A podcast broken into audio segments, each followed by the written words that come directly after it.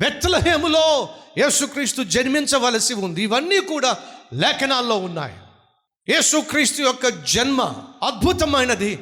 ఆయన ఎప్పుడు పుడతాడో ఎక్కడ పుడతాడో ఎవరికి పుడతాడో ఏ గ్రామంలో పుడతాడో ఏ వంశంలో పుడతాడో ఏ గోత్రంలో పుడతాడో కొన్ని వందల వేల సంవత్సరాల క్రితమే యేసుక్రీస్తు గురించి ప్రవచించబడింది.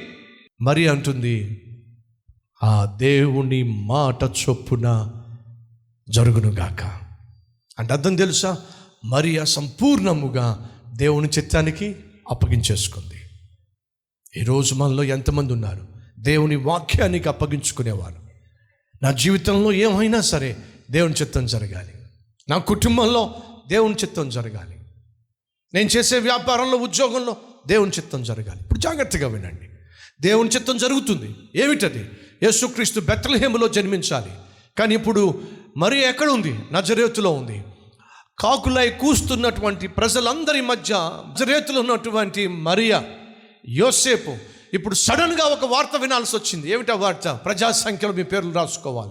ఆ వార్త వీరికి ఆ సమయంలో కష్టంగా అనిపించింది కానీ వారు ఆ పరిస్థితిలో కష్టమైనప్పటికీ కూడా వారు బెత్తలహేముకు ప్రయాణమై అవుతున్నారు ప్రయాణమై వెళ్తున్నారు. ఇప్పుడు దేవుడు వాస్తవంగా ఏం చేస్తున్నాడు? కష్టములో కూడా దేవుడు తన చిత్తాన్ని నెరవేరుస్తున్నాడు. యేసుక్రీస్తు బెత్తలహేములో జన్మించాలి.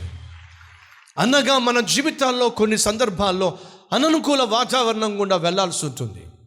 నువ్వు ఆశించింది ఒకటి కావచ్చు జరిగేది మరొకటి కావచ్చు. నువ్వు కోరుకున్నది ఒకటి కావచ్చు దేవుడు అనుగ్రహించేది మరొకటి కావచ్చు. ఈరోజు నీ జీవితంలో ఎందుకు ఇలా జరిగిందో ఎందుకు ఇలా జరుగుతుందో నీకు అర్థం కాకపోవచ్చు. కానీ ఎప్పుడైతే నువ్వు దేవుని చిత్తానికి నిన్ను నీవు అప్పగించుకున్నావో బైబుల్ సెలవిస్తుంది దేవుణ్ణి ప్రేమించు వారికి అనగా ఆయన దయా సంకల్పము చొప్పున పిలవబడిన వారికి సమస్తము మేలు కలుగొటకే సమకూడి జరుగుతున్నాయి ఆ రోజు ఆ ప్రాంతంలో జరుగుతున్నదంతా కూడా వ్యతిరేకంగా ఉంది కానీ అదే సమయంలో ప్రజాసంఖ్యలో వారి పేర్లు నమోదు చేసుకోవడం వీళ్ళకి ఎంతో కష్టంగా ఉంది కానీ ఇవన్నీ కూడా ఆఖరికి వారిని ఎటువైపుకు నడిపిస్తుందో తెలుసా? దేవుని యొక్క చిత్తము వైపుకు వారిని నెమ్మదిగా నడిపించుకుంటూ వెళ్తుంది. ఈరోజు ఏదైతే నీ జీవితంలో అననుకూలంగా కనిపిస్తుందో దేవుడు దానిని నీకు అనుకూలంగా మార్చడానికే చేస్తున్నాడు. అది మనకి ఈరోజు అర్థం కాకపోవచ్చు. ఎందుకు ప్రభువా? ఈ సమయంలో ఈ వార్త ఏంటి ప్రభువా? నిండు గర్భిణి కూడా నా భార్యను బెత్తలహేం ఎలా తీసుకెళ్తానయ్యా? ఏమిటయ్యా ఇదంతా? అది దేవుని యొక్క చిత్తము నెరవేర్చడానికి ఆనాడు యేసు జన్మ నజరేతులో ఉన్నటువంటి మరియను అలాగే యోసేపును బెత్తలహేముకు నడిపించింది. చూడ్డానికి అంతా కూడా తమకు వ్యతిరేకంగా కనిపిస్తున్నప్పటికీ ఆ వ్యతిరేకంగా ఉన్న వాతావరణం పరిస్థితులన్నీ కూడా దేవుని యొక్క వాక్యమును నెరవేర్చడానికే దేవుడు వాటిని సమకూర్చి జరిగించాడు.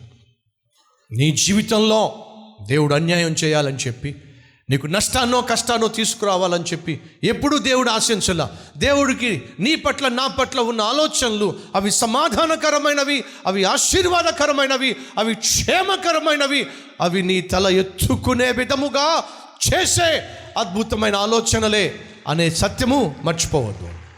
యేసు జన్మ దేవదూతలను పరలోకము నుండి ఈ భూమి మీదకు నడిపించినాయి. ప్రపంచాన్ని మాట మాత్రము సెలవిచ్చి సృష్టించిన దేవుడు వాక్య స్వరూపిగా ఉన్న దేవుడు ఒక సాధారణమైన మనిషిగా ఈ భూమి మీద జన్మిస్తున్నప్పుడు పరలోకమంతా కూడా విచిత్రముగా ఆశ్చర్యపడుతూ చూసి ఉంటుంది. ఏమిటి? ప్రపంచాన్ని సృష్టించిన దేవుడు ఇప్పుడు మానవునిగా ఒక సాధారణమైన మనిషిగా భూమి మీద జన్మించటము ఈ దృశ్యాన్ని దేవదూతలు చూసినప్పుడు బహుగా ఆశ్చర్యపడి ఉంటాయి దయచేసి గమనించండి. ఆనాడు మోషేకు సెలవిచ్చాడు నీవు మందసమును గుడారమును నిర్మించు. అందులో అందులో అతి పరిశుద్ధ స్థలాన్ని నిర్మించు. ఆ అతి పరిశుద్ధ స్థలములో మందసమును నిర్మించు. ఆ మందసములో ఆ మందసము పైన కరుణాపీఠము నిర్మించు. రెండు కెరూబులు నిర్మించు. ఆమె కరుణాపీఠము పైన నేను మహిమ స్వరూపిగా దిగి వస్తాను. అక్కడే నేను నివసిస్తాను. దేవుడు సెలవిచ్చాడు. ఆనాడు మందసము పైన ఉన్న కరుణాపీఠము పైన దేవుని మహిమ కనిపించేది. దేవుని మహిమ అతి పరిశుద్ధ స్థలములో ప్రజలు చూసేవారు. దేవుని మహిమను ఇస్రాయేలు గాంచారు. ఆ తరువాత సొలొమోను దేవాలయమును నిర్మించినప్పుడు అతి పరిశుద్ధ స్థలములో దేవుని మహిమ దిగి రావటం మనం చూసాం దేవుడు ప్రజల మధ్య నివసించటం మనం చూసాం కానీ జరిగింది ఏదో తెలుసా? ఎప్పుడైతే మనుషులు పాపిష్టి జీవితం జీవిస్తూ దేవునికి కోపాన్ని పుట్టించారో వారు చేసిన పాపిష్టి పనులను బట్టి దేవుడు తట్టుకోలేక పాపిష్టి మనుషుల మధ్యలో నుండి దేవుడు ఆ అతి పరిశుద్ధ స్థలములో నుండి తన మహిమను తీసేసుకున్నాడు. ఆకాశానికి దేవుని మహిమ కొనిపోబడింది. ప్రజల మధ్య నివసించిన దేవుడు ఇక మీదట ప్రజల మధ్య నివసించడానికి ఇష్టపడలేదు. కారణం ఏమిటంటే తాను సృష్టించిన ప్రజలు పాపముతో నివసిస్తున్నారు. పరిశుద్ధుడైనటువంటి దేవుడు పాపిష్టి మనుషుల మధ్య నివసించలేక ఆఖరికి దేవుడు తన మహిమను పరలోకానికి తీసేసుకున్నాడు. కొన్ని వందల సంవత్సరాలు దేవుని మహిమ ఈ భూమి మీద కనిపించలేదు. కానీ యేసుక్రీస్తు ఈ భూమి మీద జన్మించినప్పుడు దేవుని మహిమ మరలా పరలోకము నుంచి భూమి మీదకు దిగి వచ్చింది. యేసుక్రీస్తు రూపములో జన్మించింది.